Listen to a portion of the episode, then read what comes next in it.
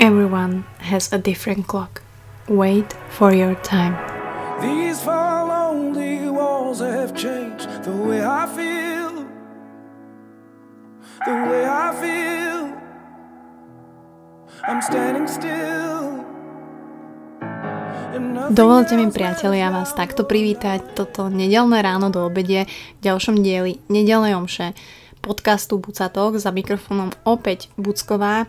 Už možno sa tu objaví niekto iný, ale stále som tu ja iba v tomto byte, v tejto izbe, tak musíte to so mnou vydržať a ja som veľmi rada, že držíte už skoro dva roky, akože to je neskutočné, tristošesťdesiatpäť dní plus tristošesťdesiatpäť dní je mm, veľa dní a vyšlo okolo stošesťdesiat epizód podcastov už dokopy, čo je masaker, masaker pre mňa ako človeka, ktorý málo vecí dokončí, človeka, ktorý mm, pracuje so svojou energiou, so svojím časom a myslím si, že a hlavne mne to dáva taký feedback pre mňa, že to pre mňa niečo znamená. Keď dokážem sa dva roky naozaj konštantne niečomu takto venovať, mm, možno by to mohlo byť aj lepšie, ale verím, že tí, ktorí to počúvate, tak to počúvate s nejakým dôvodom a som veľmi rada, ak vám to pomôže, ak vás to pobaví, ak vás bavia hostia, ak vás baví toto krátke povídanie takto v nedeľu. Takže zdravím aj do Čech, zdravím Slovákov, ďakujem všetkým, ktorí sa k podcastu vyjadrujú, ktorí ho šerujete na Instagrame, ktorí nás označujete, ktorí mi dáte na Apple Podcast feedbacky, alebo ktorí ma podporíte na Patreone, kde som ako do Buca Talks, kde sa podporujú takto umelci, ktorí si možno nahrávajú takto z detskej izby. Takže veľmi si to cením. No a dneska bude kjú end ej, dneska budú vaše otázky, ja budem odpovedať a boli veľmi zaujímavé opäť, takže ďakujem, že sa môžem takto vyjadriť. A vy zatiaľ, čo toto počúvate, tak ja som možno už šesťdesiatykrát na toalete, pretože dneska ma čaká posledný krátky šprint triatlon na túto sezónu, takže držte palce, možno budú nejaké videá, fotky, budeme sa dnes venovať aj športu, tak sa usadte, dajte si kávičku, dajte si nedeľné palacinky alebo nedeľné vajíčka a poďme na to.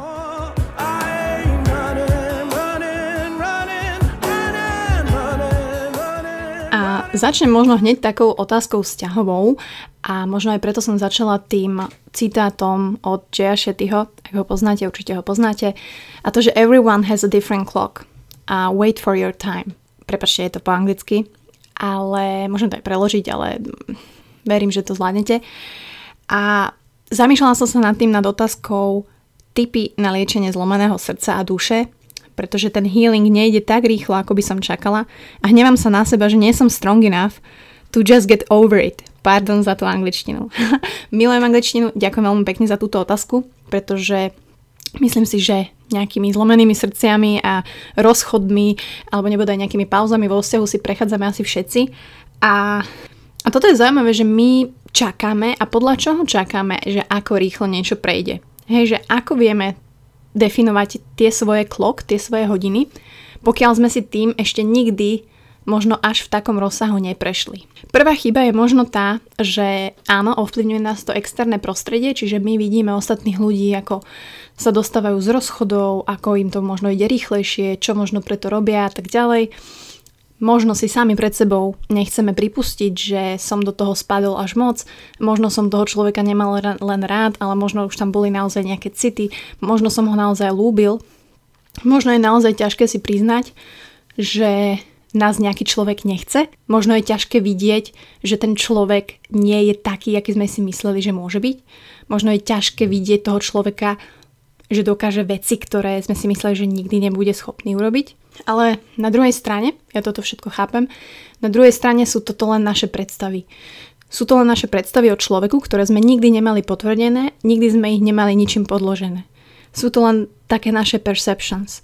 A to je možno to magickosť tohto celého vzťahového života, že my stále niečo očakávame, stále v niečo dúfame a stále chceme.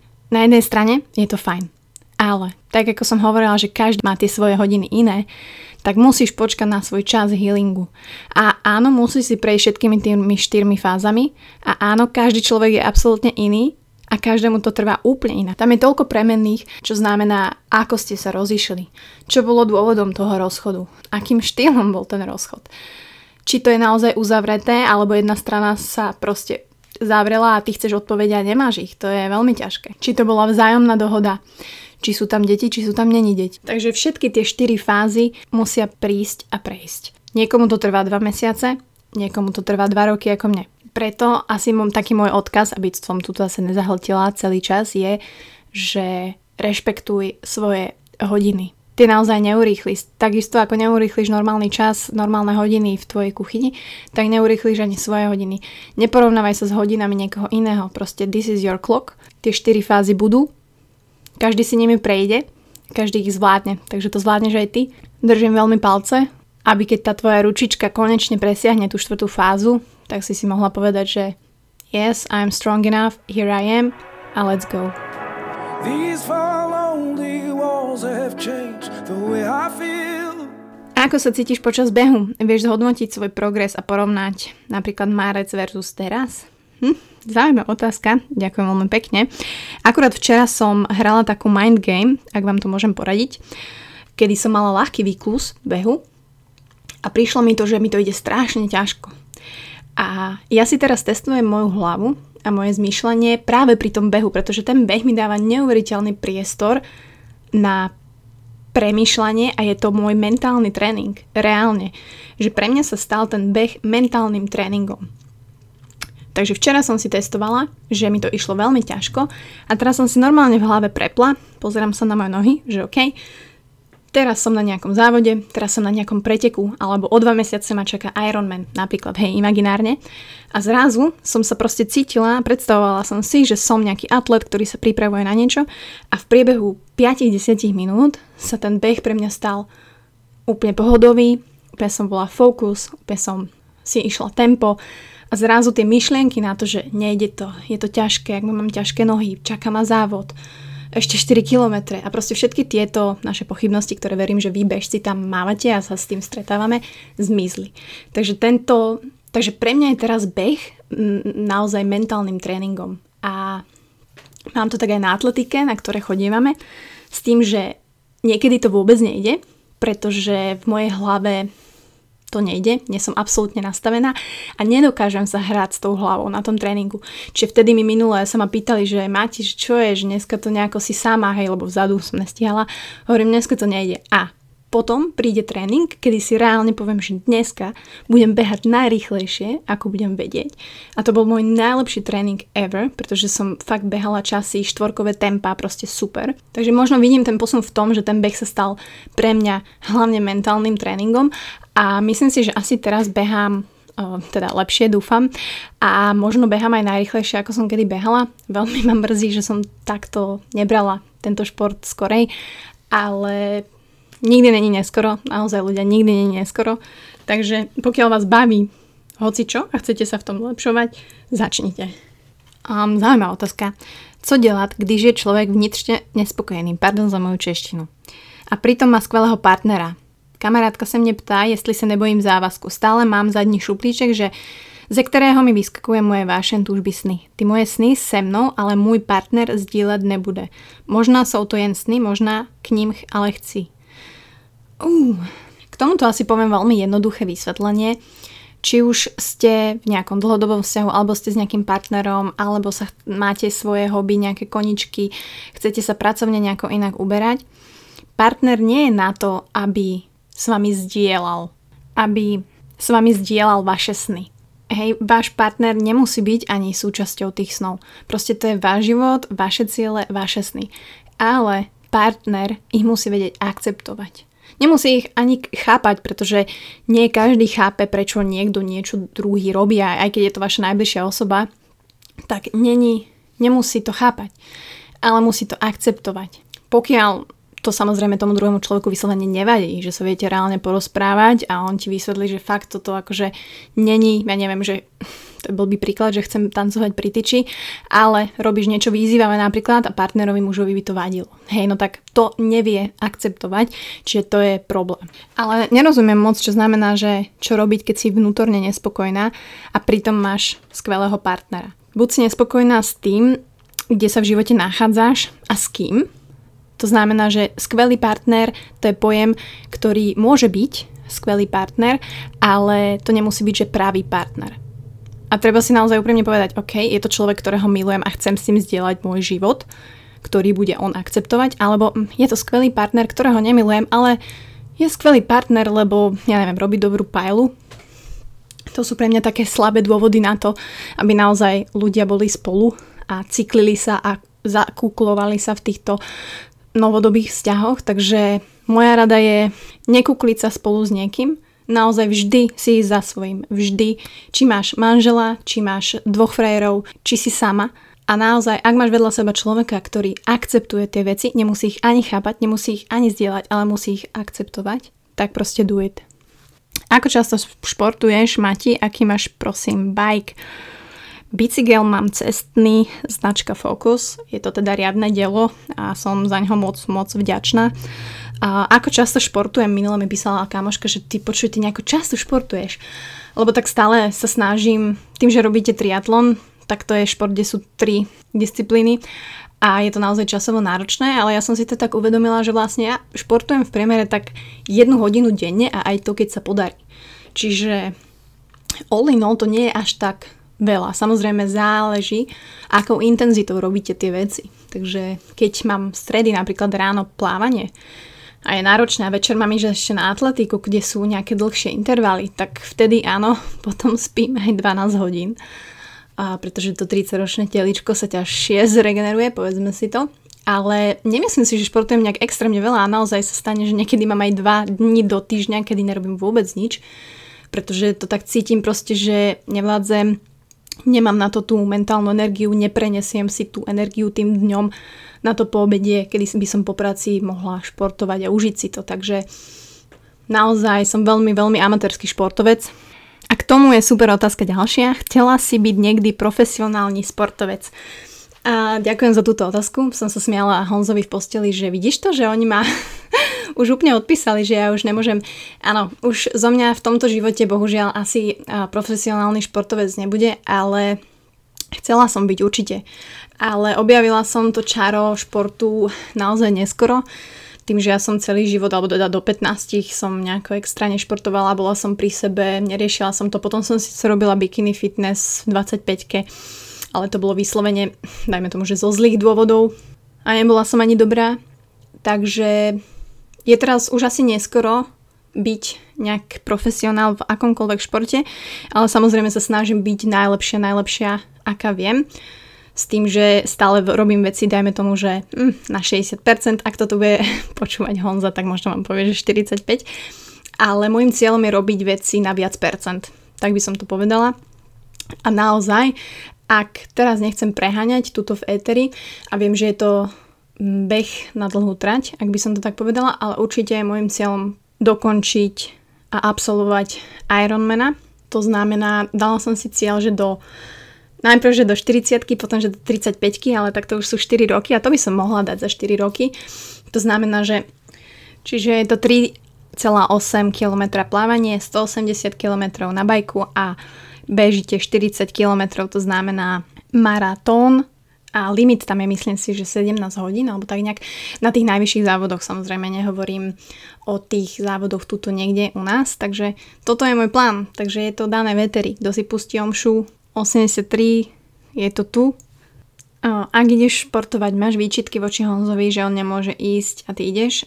V tomto áno, v tomto určite mám, aj keď asi nie sú na mieste a samozrejme on mi to veľakrát vysvetlil, on je veľmi šťastný, že športujem, on to má úplne naopak, ale samozrejme ja tam mám tie výčitky, že, že ja mám nejakú aktivitu, som niekde vonku a on musí byť proste doma zavretý v byte a neprejde, nemôže, nevládze. Ale druhá otázka. Máš pocit viny z toho, ak trénuješ medzi vymakanými mužmi a Honza nemôže? Tak to absolútne nie. Že vôbec nie.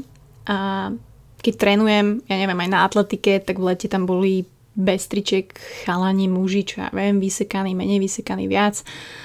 A vôbec, akože all my attention, all eyes, čo sa týka nejakého sexuálno, mužno, vizuálneho, má u mňa Honza. Proste stále je to tak, ja som vďačná, že stále je to tak a že on, on to má, dúfam, tiež tak. Takže v tomto vôbec, akože vôbec. Aj keď sem tam už uh, mi povedal tak, že nepozeraj sa na nich tak, takže aj žiarli, kavalír trošku, Predtým to tak nebolo, alebo nedával to najavo, ale vôbec úplne na toto sa vôbec moja pozornosť nesústredí. Nikde, nikdy. S akými myšlienkami ráno vstávaš, večer zaspávaš? Takže neviem, chcete úprimnú alebo spoločenský priateľnú odpoveď? Mm, asi úprimnú, že? A neviem, ako to máte vy, či máte rovnaké myšlienky, asi to závisí, čo prežívate dané obdobie, dané dni, ale väčšinou zaspávam s tým, že, že konečne, že konečne ticho, tišenie, te, tekutiny, transport, a väčšinou vstávam s tým teraz naozaj, že čo, či bude mať Honza čo jesť, a naozaj sa snažím menej stresovať tým jedlom, pretože mňa to veľmi vyčerpáva, respektíve stále musím na to myslieť, raňajky, obed, večera, aby mal čo ja keď som v práci, alebo keď mám ráno plávanie, ako bude raňajkovať a tak ďalej. Čiže naozaj s týmto stávam dosť často, že, že ako bude vyzerať ten jeho deň. Ten môj deň sa nejako vyvinie, čo samozrejme nie je asi správne, ale keď ste chceli tie úprimné odpovede. A niekedy vstanem, že fúha, dneska som nejaká hm, hm, hm, rozšafná, kde je Honzik, ale to tiež sa stáva pomenej. Maťka, aký máš postoj, veríš v partnerský horoskop? Um, myslím si, že takto. Neviem povedať, či úplne neverím tomu, ale verím, že určite tie možno spojenia s tým, kedy si narodený a tvoje vlastnosti sú špecifické, možno pre dané obdobie, ale moc sa nevenujem horoskopom, takže naozaj neviem sa k tomuto bližšie vyjadriť. Ako sa vyrovnávaš s traumami z minulosti? Zaujímavá otázka. Poviem to veľmi v skratke. Tieto traumy z minulosti nás môžu viesť dvoma smermi. Buď budeme spomínať a riešiť, čo bolo a aké to bolo zlé, aké to bolo lepšie, a budeme stále myslieť na to, čo bolo, na tú minulosť, a tým pádom si kradneme z toho času, ktorý máme teraz, a môžeme sa sústrediť do budúcnosti. Alebo práve tá trauma z minulosti, keď vieme, ako išla, ako prišla, ako prešla a ako sme my reagovali, ako sme ju zvládli, tak keď príde podobný scenár, lebo verte tomu, že, že príde, tak my na základe tej spomienky, na základe toho nášho knowledge vieme reagovať lepšie. A naozaj treba si vážiť minulosť, ale musíme byť hlavne vďační za prítomnosť. A nemusíme stále, stále riešiť, čo bolo, pretože ak nenecháme tú minulosť minulosťou, tak to bude ovplyvňovať neustále našu budúcnosť. A to znamená, že skúsiť naozaj vytiahnuť z tej traumy, ale tak tú traumu, neviem čo presne myslíš, hej, dúfam, že to není niečo také, že ťa obťažoval tvoj stepfather, alebo môžeš mať traumu, že si mala nejaké hrozné zranenie, nejaký hrozný pád a teraz máš z toho nejaký podvedomý strach v súčasnej dobe. Čiže tých traum máme veľa. Môžeme mať traumu, keď nás muž bil, môžeme mať traumu z toho, že už zavrhnete tak všetkých chlapov, že všetko, všetci sú na jedno kopyto, môžeš mať traumu zo šikany v škole, v práci a tak ďalej.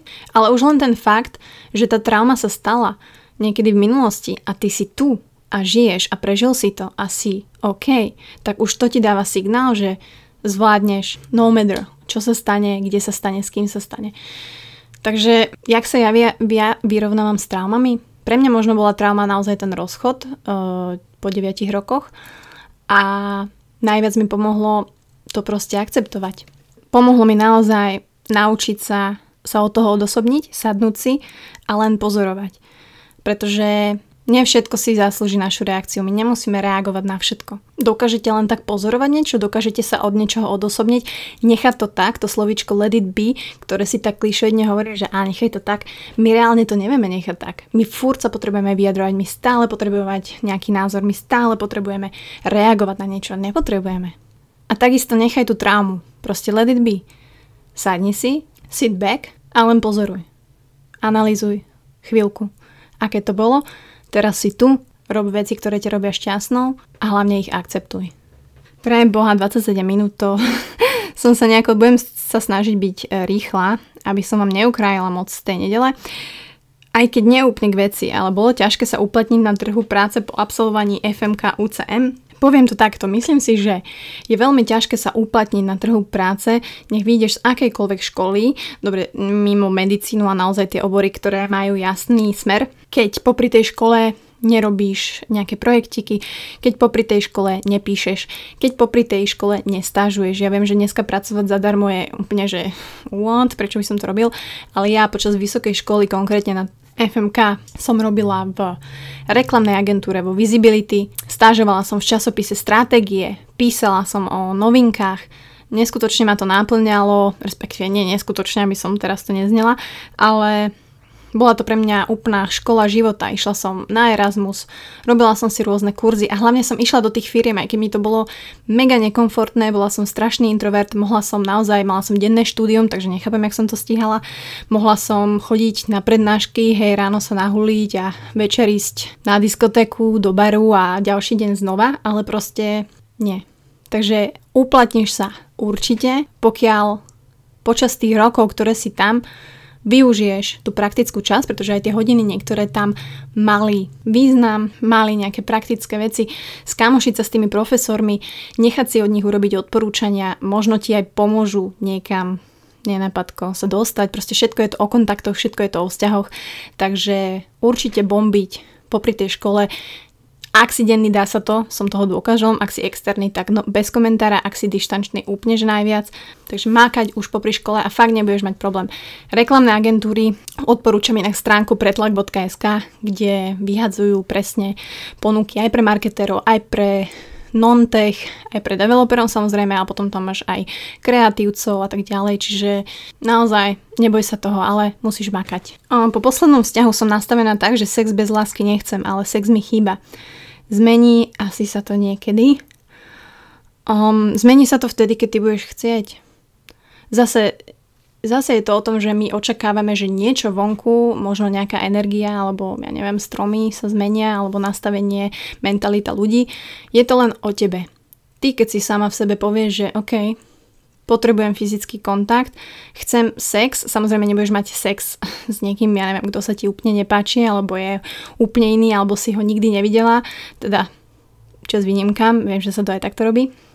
Mala som to veľmi podobne, nedokázala som si predstaviť mať sex s niekým, s kým by som aspoň v predstavách budúcnosti akože si vedela predstaviť niečo spoločné, robiť, budovať.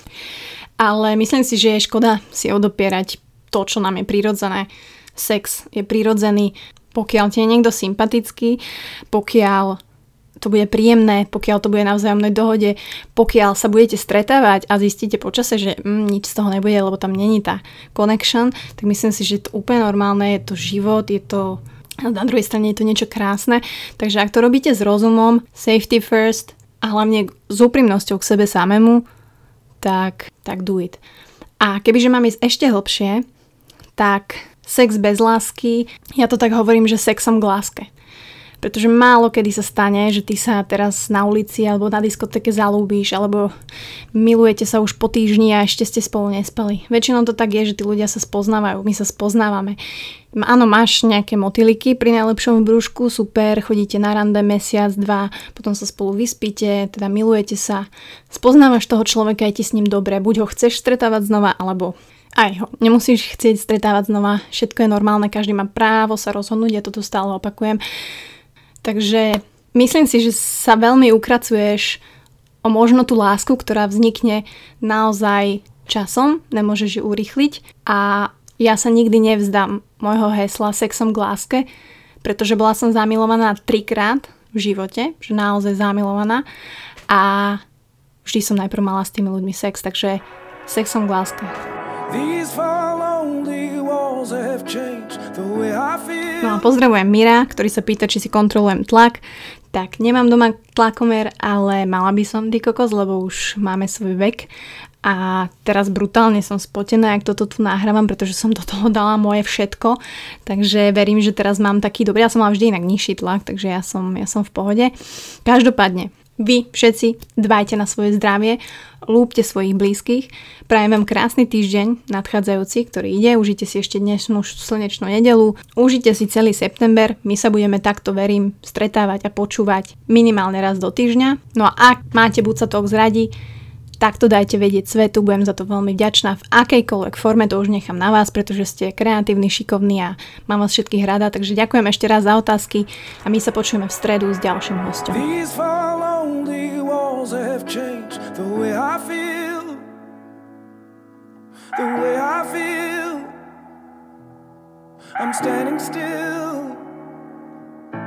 And nothing else matters now.